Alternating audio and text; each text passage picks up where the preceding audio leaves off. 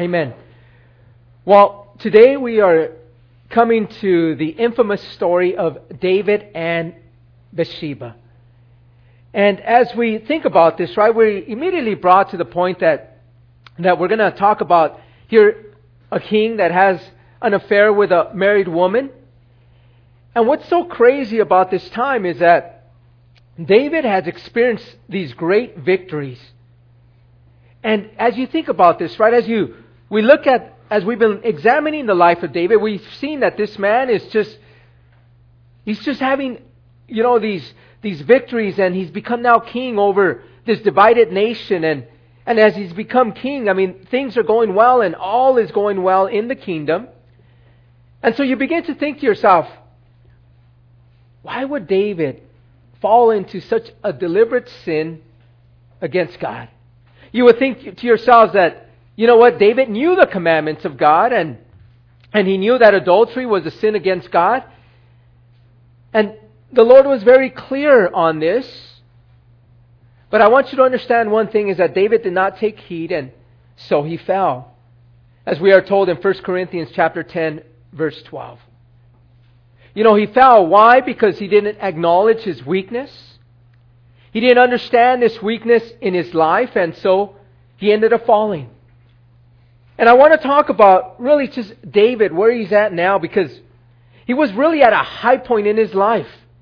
As I mentioned, he was king over Israel. He had conquered all the enemies at bay. David was a powerhouse. He was wealthy. He had wives. He had children. He had possessions. He had anything and everything that a man can ever want. But was this enough to keep the enemy out? You know, he still had a relationship with God, but was this enough to keep the enemy out? Was this enough to keep David's heart from sinning against God? I want you to understand one thing is that sin is knocking at everyone's door. And as we look at this, right? As we think about this, as we think about David's position, see, the greater the position, the harder the fall. Understand this that the enemy is always looking to devour any man or woman of God. See, any man that has a hand of God upon his life, and God is using this man to make a difference in his kingdom, the enemy is looking to destroy. This is why it is so important for all of you to be praying for your leaders, to be praying for your pastors. Understand the enemy. He studies, he watches, he analyzes, he moves. And when he moves, it is not so that the man of God can further God's spiritual influence over others. But he moves to discredit God's influence through this man.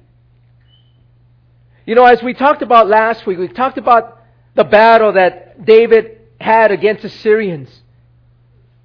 And if David would have died, he would have been just an amazing man because there really wasn't much sin in his life. Yes, he sinned, but but we would have overlooked his shortfalls, right? Like the time that he pretended to be mad, mad when he didn't trust God. We would have overlooked that. When he joined the forces of the Philistines, we would have overlooked that. When he when his flesh got the best of him with Nabal, we would have overlooked that. We would have forgotten and erased from our minds and our lips these sins that David did. If David would have died at that time that we talked about last week, he would have died as the greatest man apart from Jesus that ever walked on the face of the earth. But I want you to understand that King David is an example for all of us to learn from. As it states in 1 Corinthians chapter 10 verse 6 that we are all sinners, right? And we fall short. Every single one of us are all sinners.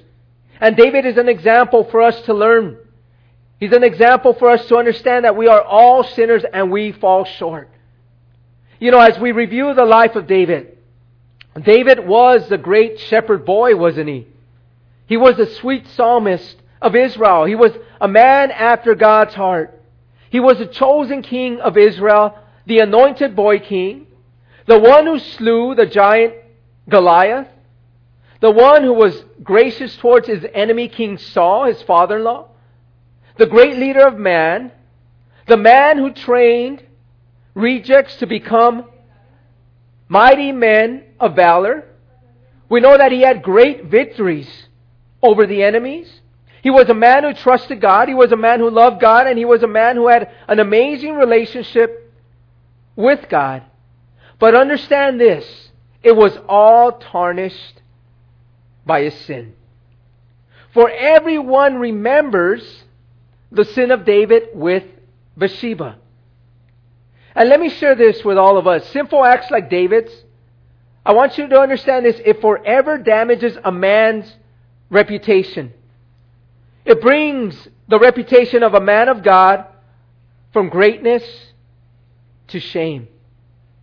And not only this, but it also brings great consequences to their sin. And no one forgets the sin, and it haunts him for the rest of his life. I want you to understand one thing is that though you are forgiven of this sin by God, it still does not erase the consequences of your sin. And the only reason I share all of this is because I want to help you avoid from falling into the sin. To understand the reputation that is tarnished. To understand that, that there are great consequences to sin. You know, as we talk about David, I want to also share with you there was another man of God who is also an example for us to learn from. And he, his name was Joseph. See, Joseph is a contrast to David when it comes to adultery. Remember Potiphar. Remember Potiphar's wife. Remember, she had longing eyes over Joseph. How many of you have seen longing eyes? I think that many of us have seen longing eyes. Maybe some of you are the ones giving longing eyes. But understand one thing is that with Potiphar's wife, she had longing eyes over Joseph. And she kept going after Joseph. You know what? She was looking at every opportune time to seduce Joseph. And one thing about Joseph, remember, he's a contrast to David. He would avoid any contact as much as depended on him. But she became very frustrated. And she could no longer take it. So that one day, she's half dressed, and she grabs a garment of Joseph, and, he, and she asks him to lie with her. Genesis 39 12. But one thing that Joseph does is, is it tells us that he fled and he ran. In other words, he didn't stick around, but he ran. And why did he ran, run? Because he focused on God. As it says in Genesis 39 verse 9, he says, How can I do this wickedness and sin against God? See, Joseph was the example for us as to what we are to do. What we've been called to do. For understand this is that God always gives us a way of escape. As he says in 1 Corinthians chapter 10 verse 13. When we look at men that are greatly used by God, Understand this that the enemy is always there. This is why Billy Graham, he would share this that he would never travel alone, but he would always travel with somebody to avoid evil or the appearance of evil. This is why when you travel on your own and you go to hotels, do not turn on the TVs because when you flip the channels on the TVs, you never know what comes up on the screen. There's going to be naked women or naked men. And understand this. It, it moves us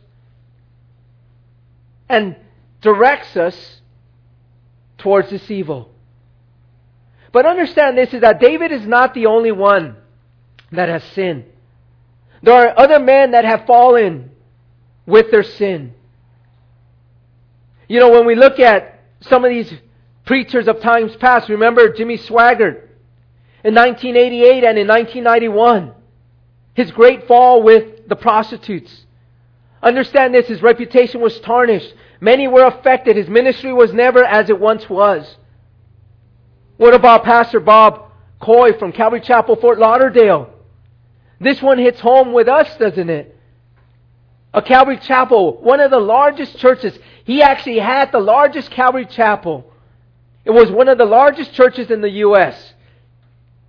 And Pastor Bob Coy is on the shelf because of moral fa- failure.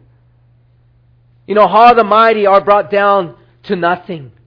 And you know what's amazing about all of this is that this morning I was doing my devotional, and I was doing my devotional in Proverbs chapter 6. And it reads like this, beginning in verse 23, it says, For the commandment is a lamp, and the law a light. In other words, the Word of God is a lamp and a light, as He says, a lamp unto our feet and a light unto our path. It, re- it reproofs, it is reproofs of instructions. They are the way of life to keep you from the evil woman, from the flattering tr- tongue of a, sedu- of a seductress. It says, Do not lust after her beauty in your heart, nor let her allure you with her eyelids.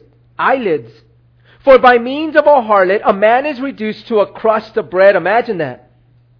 An adulteress will prey upon his precious life. Can a man take fire to his bosom and his clothes not be burned? Can one walk on hot coals and his feet not be seared? So is he who goes into his neighbor's wife. Whoever touches her shall not be innocent. Understand this, what the writer of, of the proverb is trying to tell us is that if you play with fire, you're going to get burned. And there goes your reputation and there goes your character. I want you to understand one thing. Minutes of pleasure destroys a lifelong reputation. That's what it does. You know, for men, understand this, and women too, there is a problem with pornography in the church. And if you are caught, understand this, you will be put on the shelf. Your reputation will be tarnished. Whether you are looking at pornography or whether you are having an affair with another woman. Understand this, you can also have an affair with your eyes.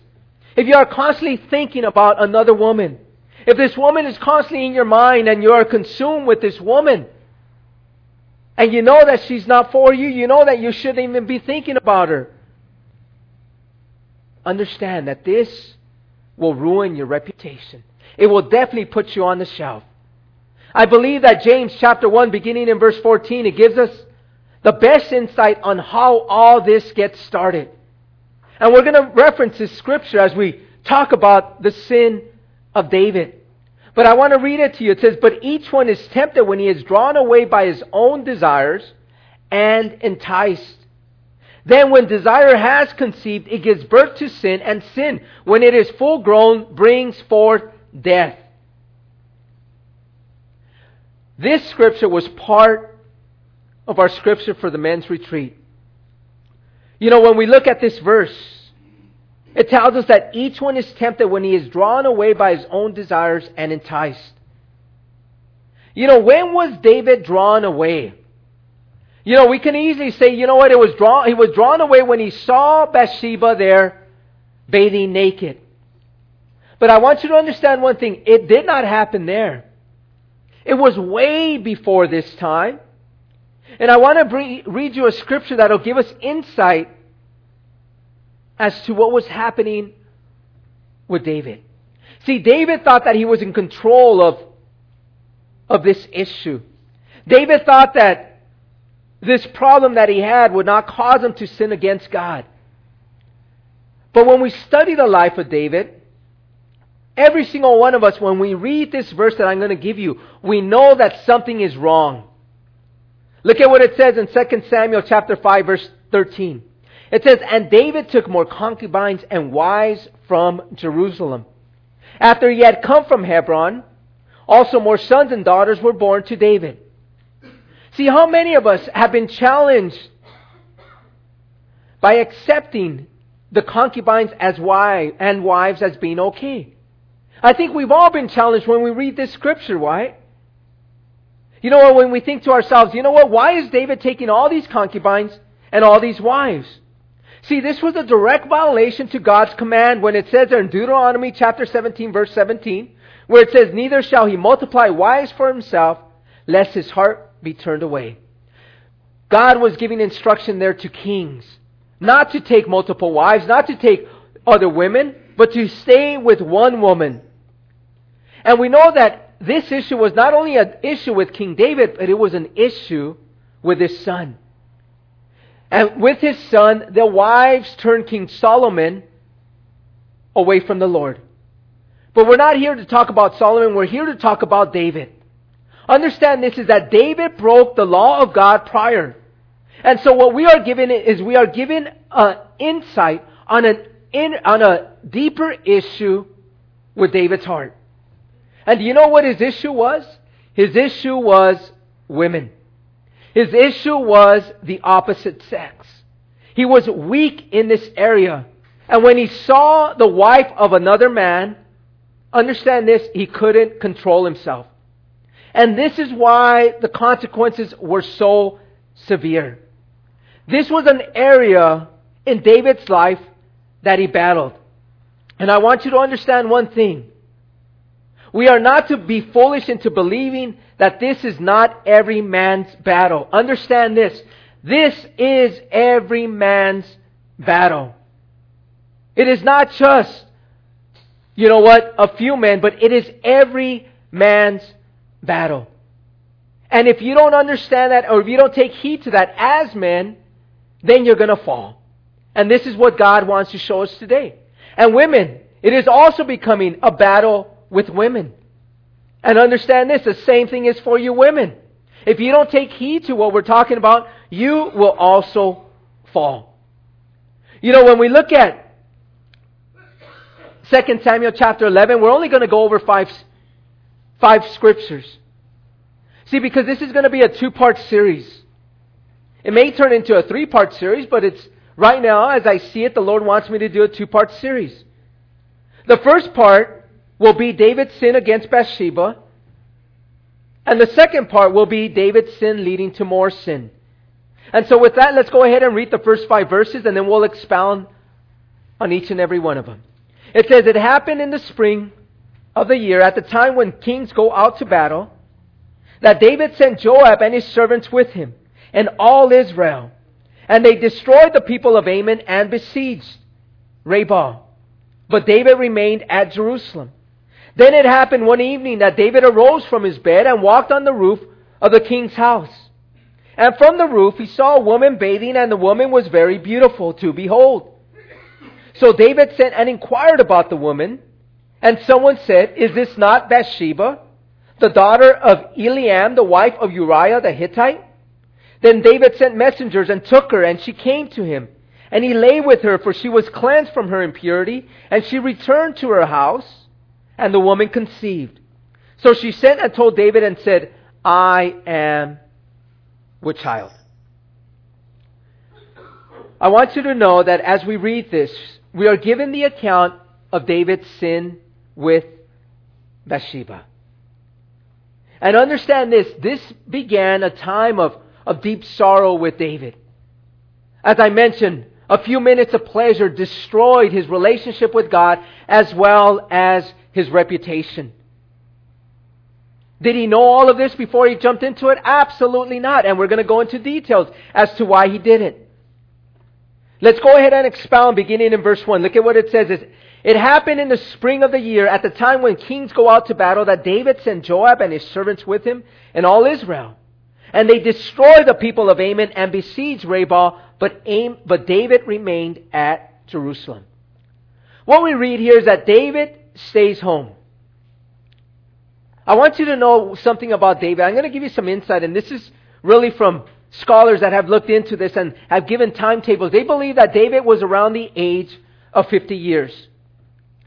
But what we see here is that it was a time, as it says, when kings go out to battle. See, David was supposed to be out. He was supposed to be out in the battlefield. This was customary. This was the way things were to be done at this time. See, David didn't have to be at home, but he decided to stay home. And this is why the Lord always gives us a way of escape. If, if he would have done what he was called to do, as it was customary at this day, we wouldn't be reading about what we have here. See, David decides to do something different. He remains in Jerusalem. And let me be clear on this with all of us. If God has called you to be somewhere and you say no, be very careful because you are in a very dangerous place. And most of all, when you are idle. See, when you are idle, this is the devil's playground.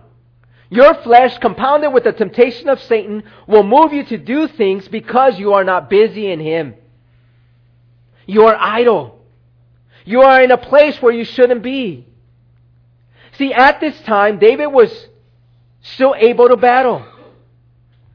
We know that in the very near future, David was too old as he was out in the battlefield and he was once again fighting the giants of the Philistines that the men saw that he was very weak and he wasn't able to battle anymore. So they put David, pulled David aside and said, David, it's time for you to sit out. But I want to share this. This was not a time. This was not a time for this. So what does David do? What, is, what does he do? He sends Joab and he sends the mighty man and he sends his soldiers and they fight against Ammon. And I want to remind you about, about Ammon because remember last week we covered this. The people of Ammon ran when they saw the Syrians running from the battleground.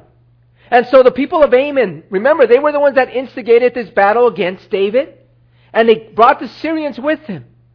But when they were battling with the Syrians, as far as Joab, Ammon says, Man, look, the Syrians are running, so they ran also, and they retreated. And now they're there at Rabbah. But David is not with them. And let's read what happens next. It says in verse 2 Then it happened one evening that David arose from his bed and walked on the roof of the king's house. And from the roof he saw a woman bathing, and the woman was very beautiful to behold. I'm going to share this with you. David is napping. Again, David should have been doing what he should have been praying, right? David should have been reading. He should have been praying for his men that were there in the battlefield. He should have been, you know what, reading or writing these amazing psalms for the Lord. But instead, he is sleeping. And as we know, the flesh is what? It is weak. And so immediately when he awakes, what does he do? He goes to the rooftop. And when he goes to the rooftop, rooftop, rooftop of his house, what does he see? He sees a woman bathing. And the Bible tells us that this woman is beautiful to behold. In other words, when the Bible says that a woman is beautiful, we know one thing that the Bible does not lie. And what she was was a beautiful woman. And what is she doing? She is naked and she is bathing. So, as David sees this, what does he decide to do? He decides to continue to look. And remember, I told you I would reference James chapter 1, verse, verses 14 and 15. We're going to reference this scripture as, as we see here with, with this scripture, really gives us a progression with sin. And it gives us the points to avoid when it comes to sin. Remember what he says, but each one is tempted when he is drawn away by his own desires and enticed. He gives us the insight when it comes to the heart of man. Then when desire has conceived, it gives birth to sin, and sin, when it is full blown or full grown, brings forth death. Remember I shared with you that David had a weakness with women. He had concubines, he had wives, and this was not to be so. And understand his weakness, it got the best of him. I'm going to give you four points. When it comes to sin, I want to give you these four points so that you can see where you are when it comes to the progression of sin. And the only reason I give you this is so that you can identify when you see these things happening in your life, when you have temptation before you. When we are confronted with sin, it's important that we know the steps that are taken because the Bible gives us the insight on it. And the first one is desire. As we see here, as he says that, you know what, that he woke up, it was evening, and he walked on the roof of his house, and from the roof he saw a woman bathing, and the woman was very beautiful to behold. You know, when he saw her, David, instead of turning away like Joseph, remember Joseph when he saw Potiphar's wife half naked, pulling off his garment? What did he do? He ran, didn't he? He didn't stay there. He didn't keep looking at her. He didn't keep glancing at her body. Instead, what did he do? He ran. When we talk about, or when it says it in James chapter 1, it says, each one is tempted when he is drawn away by his own desire. We're going to be talking about desire, and I want you to understand what the desire word means. It means lust. When you are drawn away by your lust. When it came to David and Bathsheba, the, ba- the Bible says that he saw her beauty, he beheld her beauty, and he couldn't turn away because he was moved by his lust. His desire was so strong that he lost control. Remember, David had a battle with women. He loved women. And when he saw this beautiful woman, again, that desire was what? It was in there, right? And he hadn't confessed this. He didn't acknowledge this. You know what? He, he didn't see anything wrong with it as he had all these concubines and these wives. And so as he sees this, he doesn't turn away. You know, I shared this at the men's retreat at Mount Baldy. You know, one of the things that my wife would teach the kids as we would have our devotionals with them, and it, when it came to looking at, you know, when we talked about looking at, at, at things that we shouldn't be looking at on TV or, or, or, or, or, or things that, that appear before us. You know, she instructed, and I remember this, and I thought, man, that is so good. She instructed the boys that when they see something they shouldn't see, and even Carissa, that they were to bounce the eyes. You bounce the eyes. And what do we mean by this? See, you bounce the eyes from whatever evil is before your eyes. In other words, if there's something that comes up before you, what do you do? You bounce the eyes.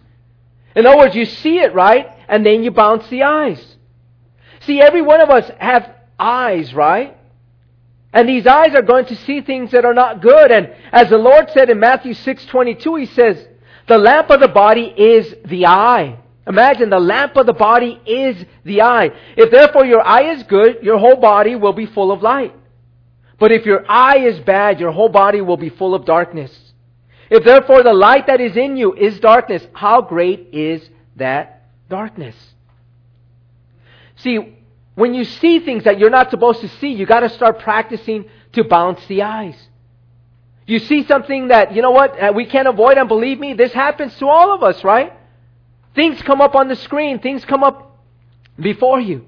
You are not to continue to allow your eyes to focus on the evil. You are to bounce the eyes. If something comes up on the screen, you bounce the eyes. If you see a beautiful man or woman walking by, you bounce the eyes. Instead of just focusing on that, right? Keeping your eyes on that, of course you're going to fall. Because there's desire in you. There's this man called flesh or this woman that is flesh. And it wants to satisfy itself. See, what you do with your eyes will make you or break you. See, if you take the second look, you have fallen in sin. But if you turn away, you have escaped sin. Let me repeat that. The eyes will make you or break you because if you take the second look, you have fallen in sin, but if you turn away, you have escaped sin. Remember what the Lord said in Matthew chapter 5 verse 28. He also said there, But I say to you that whoever looks at a woman to lust for her has already committed adultery with her in his heart. The Lord never said if you look at a woman you've committed adultery, but when you look at a woman to lust, it's to lust is when you have committed adultery. In other words, when you keep or you, you have that second look. When you're not bouncing the eyes. When you're not turning away. And believe me, this happens to everybody, right? Instead of meditating and focusing on it, whether it be a man or a woman, and you keep your eyes on it, then guess what? You're going to commit adultery. This is what the Lord is saying.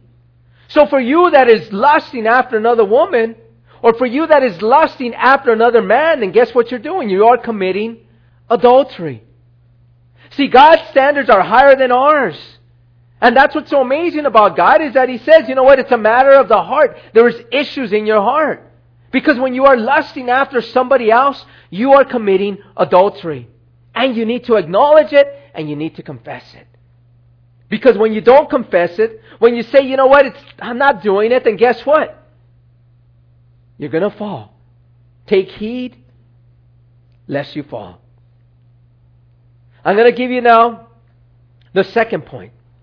You know, as we read here, when it came to David, we have here, it says in James chapter 1, verse 14, it talks about the desires and the enticement.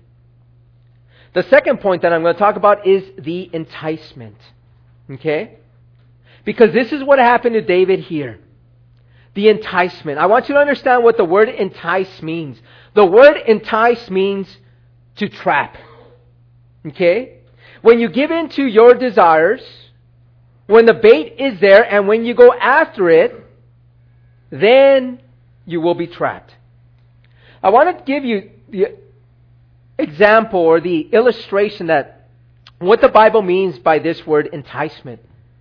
It wants to give us a picture of an animal. An animal that is trapped.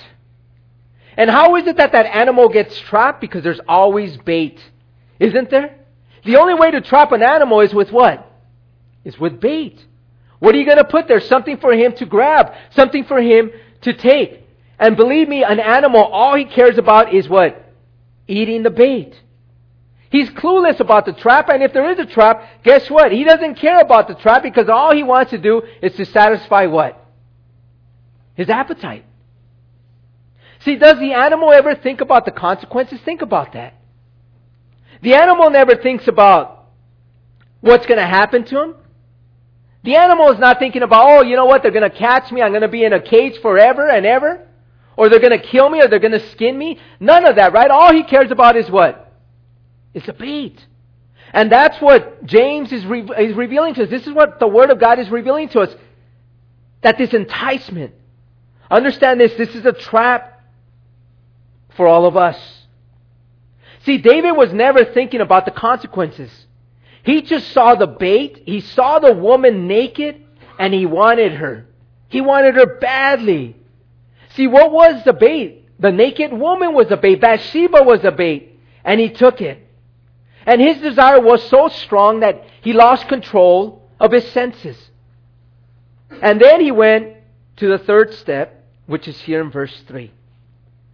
And it says in verse 3 So David sent and inquired about the woman, and someone said, Is this not Bathsheba, the daughter of Eliam, the wife of Uriah the Hittite? See, David goes after the bait. We see that he goes and inquires, right? He goes, he goes and he sends messengers to ask about the woman. And when we go back to James chapter 1, we see that it talks about sin. It says that when desire has conceived, it brings birth to sin. So the third thing that I want to talk about now is the conception, because we talked about the desire, right? That lust that we have within us. And then we talked about the enticement, the bait that's out there to trap you. And now we're going to talk about the conception. And I want to share with you on this third point, the conception. This means when sin is birthed. Okay? See, when David kept looking, and let's, let's get into this because, see, the Word of God is so alive that He wants you to begin to visualize what David is doing. See, when David saw Bathsheba there bathing, he kept looking.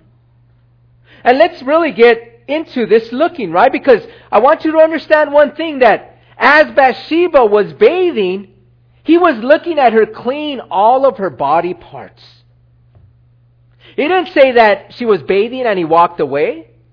It says that she went out there to bathe, and when she was bathing, guess what David was doing? He kept looking, and he kept watching her clean every part of her body until she had finished bathing. See, he took the bait. And when he said, you know what, I am want that woman, sin was birthed. See, when he was looking at Bathsheba bathing, I guarantee you of one thing. This man was picturing himself sleeping with Bathsheba. Sin was already conceived. Sin was already birthed. He was picturing himself with her. His imagination of sleeping her, of sleeping with her consumed him. And I guarantee you this much, he was out of control. See how many of us get caught by our own desires. Our own desires like smoking dope or doing drugs or partying with your friends or you know what pornography or sex or whatever it is, you name the sin. And you have your friends coming over and your unsafe friends or you have somebody that that sends a, a message on social media or on Facebook and communicates with you, inviting you to do things that you shouldn't be doing, tempting you, right? You know what? Bringing these desires of your flesh to come out. And then you finally say, you know what? Forget it. Forget it. You know what? Let's just do it. Let's just do the sin. Let's just get it on, right? Let's just go ahead and do what we got to do. Understand this. This is the conception. This is when you give birth to sin. This is what's so crazy about all of this. You know what? The other day, I actually just yesterday, it was yesterday. You know what? I don't really look at, at Facebook. I stopped looking at Facebook, and in case some of you are wondering why I don't respond, I, I really don't look at it unless someone sends me a notice to be their friend, and then I'll, I'll, I'll open it up and I'll, and I'll accept you as a friend. And that's the only time that I really open up my Facebook to look at it. And so when somebody sent me a friend request yesterday, it was a female, and in that friend request, you know, she wanted to be my friend, and and then when I opened it up, she was half naked and she was covering her body parts. And I noticed that she went to my alma mater. And I was thinking, how in the, where did this come from? But I immediately deleted the friend request. See, I could have easily accepted her friendship, right? And what would that have started? See, there's many of us here that, you know what? are playing and dabbling with these things on Facebook or on social media or on Instagram. You got to be careful because the enemy is, this is a tool that the enemy wants to bring you down with. Believe me, Facebook and some of these things are used for the good, to spread the gospel. You know, to talk about the wonderful works of God. But it's also used of the enemy to bring you all down and to make you fall. So you got to be careful. Be careful what you're looking at. Remember the conception. It all starts with the desire. It starts with the bait, with the trap. And David, what does he say? He says, you know what? I want her. So what did he do? He sent and inquired about her. He sent messengers. And look at what the Lord does. What's so amazing about this is that the Lord tells him, He sends someone to tell David, Bathsheba, she's the daughter of Eliam. She's the wife of Uriah the Hittite. I want you to understand this. This was all God.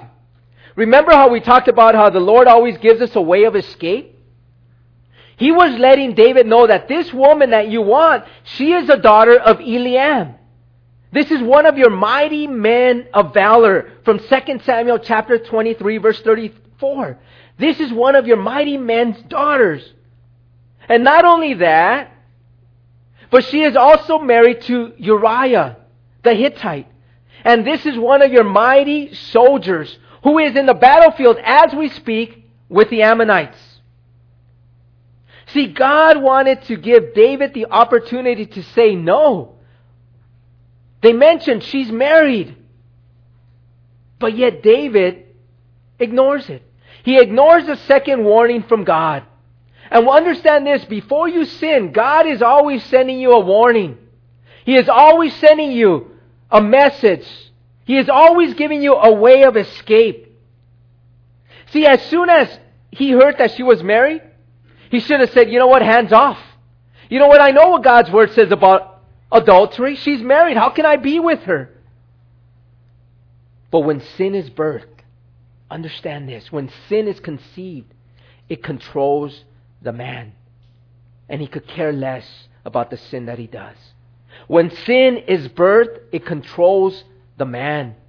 How many of you, when sin is birthed, it controls you? You say, forget it. Even though you have the voices of God, you have the conviction of the Holy Spirit, you have the scriptures coming to your heart, it controls you and you say, forget it. It doesn't matter because sin has been birthed in your heart. We do it anyways.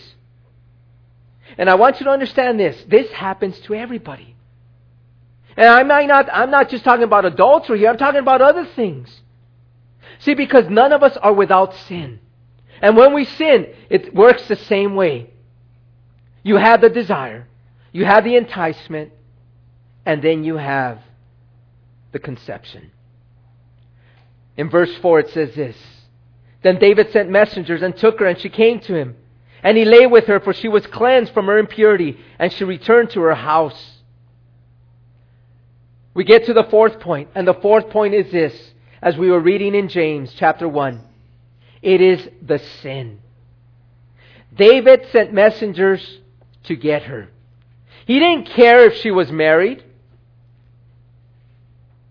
And she ended up coming to him. When it says that she came to him, it appears that she came willfully, willingly. Could she have said, No, I'm not going? Could she have said, You know what? I'm married. I have a husband. Absolutely not, David. I'm not going to go there. I'm not going to visit you. It could have possibly costed her, costed, or it could have possibly taken her life, right? Because he's the king and you need to do what the king says. But who are we here to please, man or God? She had a choice. She could have refused the invitation because she was a married woman. But understand this. When it came to Bathsheba, did she have a role to play in all of this? Let's think about this, right? Was her intent all along to sleep with David? Did she herself fantasize about David? Understand, she knew where David's house was. She understood where, she, where it was. She understood what she was doing when she was bathing naked in the open. She knew that the only man that could see her was who? The king. Did she plan it? Was this her plan? Did she desire David? I don't know if it's true or not, but I'm going to share this with you. And I think I'm going to leave it at this. The Bible always addresses this as David's sin. So we'll leave it at that. And we'll find out later on in heaven because we know that where sin abounds, grace abounds. Remember that. And both of these two are in heaven. And so we can ask her there. But we probably won't even care anymore. We'll just be glad to be in the presence of Jesus and to finally meet King David. An amazing, an amazing thing. And so then, verse 5, and we're going to close with this it says this. And the woman conceived, so she sent and told David and said, I am with child. The sin was done, and here comes the consequences. Bathsheba becomes pregnant with child. And we know that she would have been pregnant because she just finished her monthly cycle. It says that she was cleansed from her impurity, there in verse 4. So she knew she was primed to get pregnant. And in fact, she does get pregnant. And so she sends a message to David and says, I am with child. And what's so sad about all of this is that because of their, this sin that David had, there were great consequences to David and his family. The consequence was the fact that the sword would not depart from David's family. We know that this baby, even though he was innocent to all of this, he dies. But what's so amazing about this, he goes right into the presence of the Lord. We also know that Absalom, he kills his brother. We know that Tamar is raped by her half brother. We see all of these things that go on, reminding us of the fact that sin brings forth death. See, may this be a wake up call for all of us. If you're dabbling with pornography, if you're dabbling, lusting after another woman or another man, let us come to a place of, of confessing it and asking the Lord, you know what? Cleanse me. I'm sorry. I repent. Because if you don't acknowledge this as sin, you will fall into the same sin that David fell, and there will be great consequences in your life. And these are a lifelong consequences. And we can avoid it all. And this is what's so amazing about the Word of God because the Word of God reveals these things to us so that it can prevent us from walking in sin. Understand this God forgives the sinner, but He doesn't take away the consequences. See, during this time, remember David. Remember, he wrote those amazing Psalms when he talked about how amazing it is for the man of God to be forgiven by God, to be cleansed of sin. He said before that, though, he was, I felt like, you know, the drought of summer was all in my life. Believe me, sin destroys you. It rips away your joy, it rips away just the Lord and fellowship with Him. And this sin that we're talking about is a battle that every man faces. Don't think that you're past this. Don't think that you can't fall to this. Take heed lest you fall. Be aware of these things. Remember the desire. Remember the enticement. Remember the conception. And remember the sin and what it does in our lives. God gives us all warnings. And maybe there's somebody here that may forget about this in about a year, and, and then you're going to fall into this sin, and I pray that no one is going to do this, or maybe in a few months. Be careful. Take heed, lest you fall. Allow the Lord to just do a wonderful thing in and through you. You know what? You're put on the shelf when you sin. You're not useful for the master when you sin. God wants to use each and every one of our lives. He wants to do a great and a powerful work through us. But we must avoid and walk away, just like Joseph said.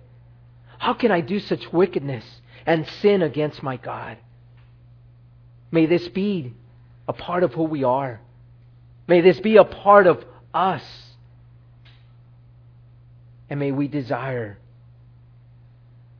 to please the King and not to sin against our King. Let us close. Lord, we thank you. Lord, we thank you for your words. We thank you for the example of David, Lord, and the sin, Lord, that he did. Such a great man of God such a great man of faith, a man after your heart, Lord, tarnished by this sin with Bathsheba. It brought such heartache into his life and into his family. Lord, help us to avoid these things. Help us to learn from David. Help us to learn from what you shared with James, your half brother to share with us how we have desires, how they entrap us. And when it does this, it gives birth to sin. And when sin comes, it brings forth death. Lord, help us not to fall in this sin. If there's anyone here I'm going to give you an opportunity now to make things right with God. If, there, if there's anyone here that wants to ask the Lord to forgive you of sin, and this is between you and God, I want everyone's eyes to close. I want everyone's head to be bowed, and this is strictly between you and the Lord. And you see yourself just struggling in one of these areas. Doesn't necessarily mean adultery. We could be talking about other sins. We're talking about sin in general. If you are struggling with it, if you see your desire, if you see yourself getting close to taking that bait, to allowing sin to be birthed in your life, and you're playing with fire knowing that it's going to burn you, let's confess it, let's acknowledge it.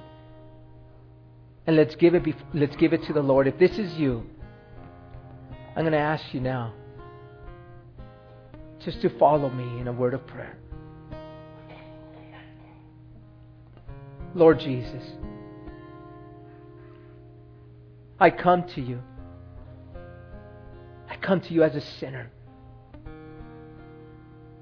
And I'm sorry.